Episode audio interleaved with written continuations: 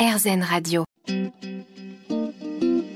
Namasté, le yoga avec Natacha Saint-Pierre. De retour dans Namasté sur RZN Radio, évidemment, on parle de photos dans le yoga. Euh, vous êtes plusieurs à vouloir mettre des photos de vos postures de yoga sur les réseaux sociaux. On n'arrive pas toujours à montrer nos progrès intellectuels, nos progrès physiologiques, psychologiques. On va essayer de montrer les progrès euh, physiques. Euh, qu'est-ce que toi, tu as appris sur ta pratique du yoga propre, Anaka, avec le fait de photographier des gens qui font de la photo? Hmm.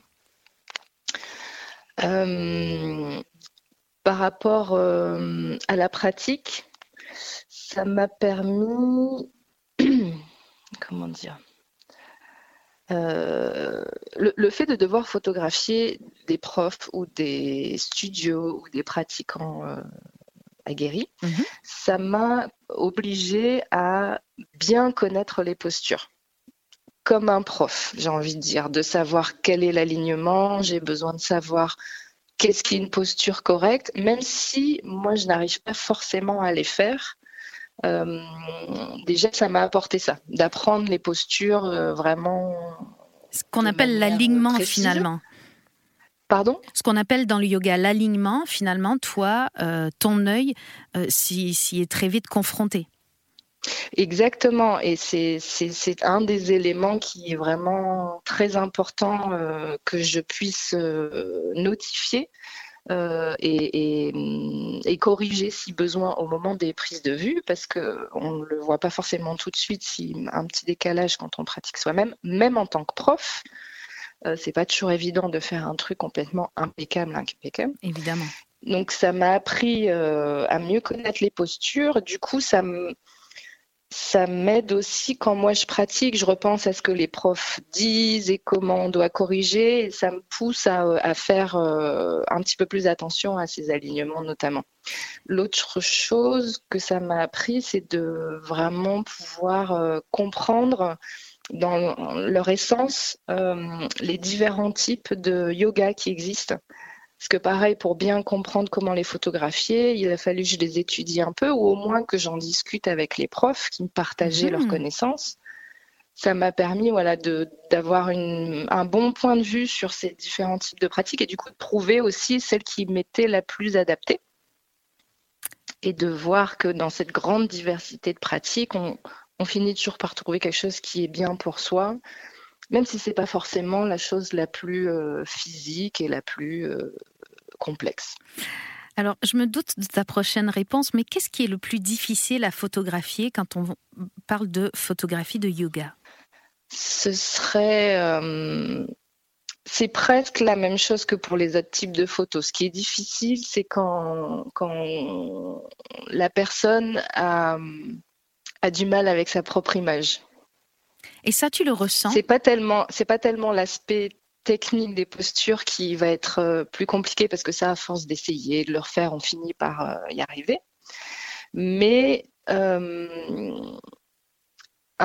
une des choses qui est difficile quand on se fait prendre en photo, c'est en fait de, de connaître un petit peu son identité et de savoir qu'est-ce qu'on a envie de montrer, qu'est-ce qu'on a envie de représenter.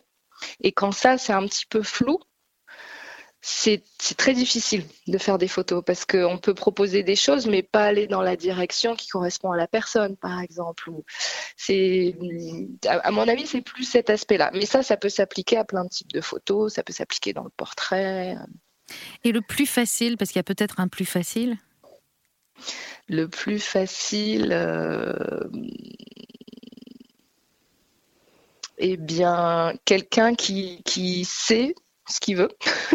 ça, ça aide. ça aide beaucoup parce que du coup, voilà, ça donne une direction précise. Moi, je peux m'appuyer dessus et, et, je sais que ce que je vais trouver comme idée euh, va être dans la direction souhaitée. Mhm. Euh, même si la personne ne s'est pas forcément posée ou n'est pas forcément euh, à l'aise, si elle sait dans quelle direction elle veut aller ou ce qu'elle veut montrer ou ne surtout pas montrer, ça c'est ça c'est très très aidant. Il y a forcément des postures qu'on retrouve plus fréquemment en photo que d'autres. Oui. Lesquelles? Euh, Les guerriers, l'arbre. Euh, pour celles qui savent faire les, les inversions, il y en a quelques-unes de temps en temps, mais on est plus, oui, sur euh, des, des, soit les postures de méditation, soit les, soit les postures euh, des salutations du soleil. Mhm. Ça, c'est des choses qu'on peut retrouver, qu'on peut pratiquer un petit peu plus euh, facilement. Restez avec nous, on va continuer à parler de photographie et de yoga dans un instant avec Anaka sur RZN Radio. Namasté, le yoga avec Natacha Saint-Pierre. Il y a quelques secondes sur RZN Radio dans Namasté, Anaka nous révélait que ce qui est le plus facile pour prendre une photo, c'est quand le modèle sait ce qu'elle veut représenter. Et je pense que c'est peut-être un des premiers trucs et astuces si on voulait savoir comment faire de jolies photos de yoga. Qu'est-ce que tu aurais comme conseil à nous donner? Eh bien, exactement. Ce serait euh, de travailler en amont sur euh, soi et sur ce qu'on aimerait que les gens voient de nous-mêmes. Je pense que ça demande un petit travail d'introspection auquel on ne pense pas forcément, mais euh, pour préparer une séance, moi je, recommande aux gens de démarrer par une étape qui est de euh, d'essayer de me donner des mots clés représentant ce qu'on souhaite communiquer. Et à partir de ça, on s'en sert comme support de créativité et on va décliner des choses. Mais c'est vraiment pour moi le point de départ. Euh. On ne peut pas exactement savoir euh, tout ce qu'on souhaite représenter de soi, mais des fois, on ne s'est pas forcément posé la question. Ou des fois, on se dit des choses évidentes, euh, quelque chose de joyeux ou quelque chose de positif. C'est déjà une direction, mais du coup, il faut affiner beaucoup plus pour pouvoir euh, faire un shooting. C'est trop vague. Et il y a aussi, je pense, forcément euh, la géométrie de la posture qui est importante si on veut avoir une photo qui, est plutôt jolie. Oui, tout à fait. Euh, comme tu disais quelques minutes avant, il y a des postures qui sont moins euh, évidente à prendre, comme un chien tête en bas, qui est. C'est drôle parce que. Euh, posture de base. J'allais en parler. Mais voilà, on a un peu les fesses en l'air, on n'est on n'est pas dans son, dans son meilleur angle. Ou alors, il faut trouver des angles très créatifs. Pour que ce soit de jolies euh, photos. Donc, alors, une, posture de base peut ne pas nécessairement être une posture qui va être facile à photographier si on est jeune photographe. Voilà. Ou euh, qu'on va apprécier si on est pratiquant de yoga et qu'on veut faire des photos. Du, Exactement. Du coup, on, va se diriger plutôt vers des postures. Euh, tu nous parlais tout à l'heure des guerriers, les guerriers 1, 2, 3, la posture de l'arbre. Pour ceux qui savent faire des équilibres sur les mains, les équilibres. Euh, mhm. Si tu avais ton top, euh, allez, 3 des postures à éviter de prendre en photo quand on est débutant ou en photographie ou que ce sont nos premières photos du yoga, ce seraient lesquelles? Bon, le chien tête en bas, c'est sûr. Oui. Euh, tout ce qui est euh, posture de torsion. Ah oui. Oui, il y a, des fois, euh, ça donne une, un aspect de l'anatomie qui est trop distendu à certains endroits et trop comprimé à d'autres. Donc des fois, on peut avoir une personne qui est très fine, mais qui va faire une posture de torsion et ça va lui faire euh, des bosses. Gros, gros fessiers où, euh, où, ça va euh, comprimer la, cuisse ou les bras. Euh, c'est pas tellement le fait qu'on voit du coup de la matière, de la chair, mais les volumes ça fait sont partie pas... des petites astuces sur lesquelles on peut faire attention pour se mettre en valeur. Les postures de torsion, c'est vraiment, oui, c'est pas compliqué. Et les postures au sol aussi. Oui, genre. Les postures au sol, c'est assez compliqué de. Par exemple, une posture de la tortue où on va être allongé sur le sol, le ventre complètement à plat et les jambes par-dessus les bras. Là, il n'y a pas de volume, il n'y a pas d'auteur. Pour le photographe, c'est complexe et pour la personne photographiée, on la voit presque pas finalement. C'est ça, on on voit pas toujours. Comme on va communiquer avec une image qui est fixe, euh, et qu'il n'est pas évident de faire des expressions euh, dignes des plus grands comédiens, on peut jouer sur euh, une esthétique avec la position des bras, des jambes. C'est pour ça que les guerriers fonctionnent bien. parce qu'il y a quelque chose d'aérien, de d'ouvert, de, on occupe l'espace. Alors c'est un très très bon truc. Rappelez-vous, si vous voulez faire des photos chez vous, les postures qui ressemblent à des statues ou des sculptures. En tout cas, moi, je vais m'en souvenir. Restez avec nous puisque on revient dans un instant et on va continuer à parler avec Anaka. On va parler de son livre. Namasté, le yoga avec Natacha Saint-Pierre. On est de retour sur RZN Radio. On parle de photos dans le yoga. Et donc, si on parle photo, yoga, on parle forcément des réseaux sociaux. Quelle est la place des réseaux sociaux, de ton point de vue de photographe, dans le monde du yoga aujourd'hui, Anaka? Très important. Euh, ça a beaucoup changé de choses dans mon métier. Euh, et je pense que ça a changé beaucoup de choses dans la vie des gens aussi. C'est une super opportunité pour communiquer gratuitement, alors qu'il y a encore une dizaine d'années, euh, bah, il fallait forcément un budget pour euh, pouvoir communiquer sur son activité.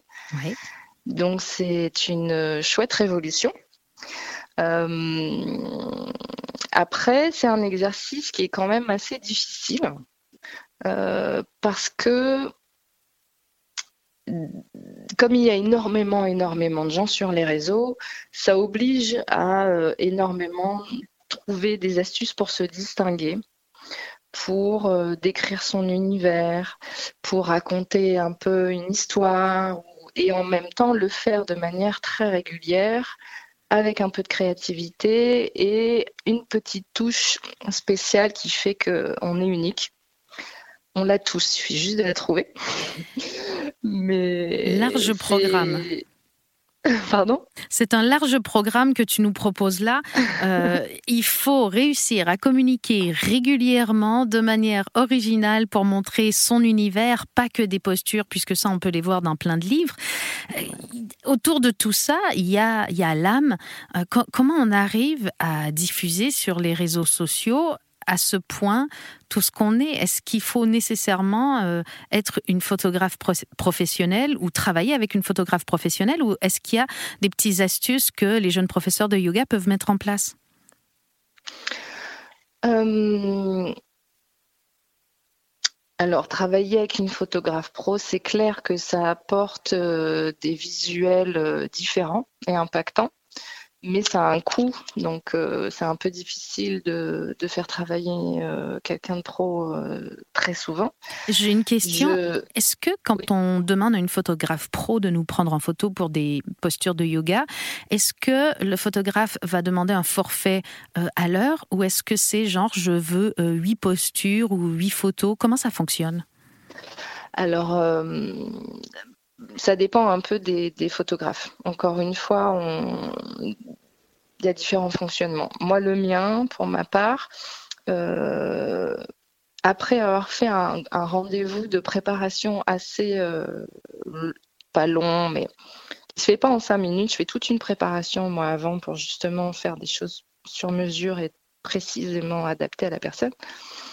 Euh, et du coup, après, c'est le, c'est comme un forfait il y a le temps de cette préparation, de cette analyse euh, de la communication visuelle, la préparation des idées. Des fois, il faut faire du repérage, le shooting sur un temps défini et il y a la partie post-prod. Donc, en fait, en photo, pour moi, c'est un forfait qui comprend plusieurs choses et qui est facturé en fonction du temps en fait passé. Si on choisit une séance d'une heure, on a euh, une certaine quantité de photos. Et puis si on choisit un forfait sur une demi-journée ou une journée, ben, on a plus d'images, plus de lieux, plus de variations. Euh, j'essaye de faire en fonction du budget des gens, mais euh, c'est préparé. Il faut une petite préparation avant. Si les gens ont envie de travailler avec toi, par exemple, on te contacte comment? Eh bien, soit par euh, la page Insta, qui est Anaka euh, Photo, soit euh, par mon site, soit par mail, soit par téléphone. Mon numéro un petit peu partout. Et on n'a pas besoin d'être un yogi professionnel pour travailler avec toi Ah non, non, non, pas du tout. Ça m'arrive de faire même plein de photos pour des gens qui ne sont pas forcément dans le domaine du yoga, mais qui ont besoin de communiquer, par exemple comme les sonothérapeutes comme euh, ceux qui font des massages, ceux qui font des soins énergétiques. C'est intéressant d'ailleurs parce que c'est un peu le même domaine, mais il faut euh, trouver d'autres euh, codes visuels, d'autres retranscriptions. D'autres angles mm. de point de vue. Alors restez avec nous, on continue cette conversation avec Anaka dans un instant, c'est sur RZN Radio.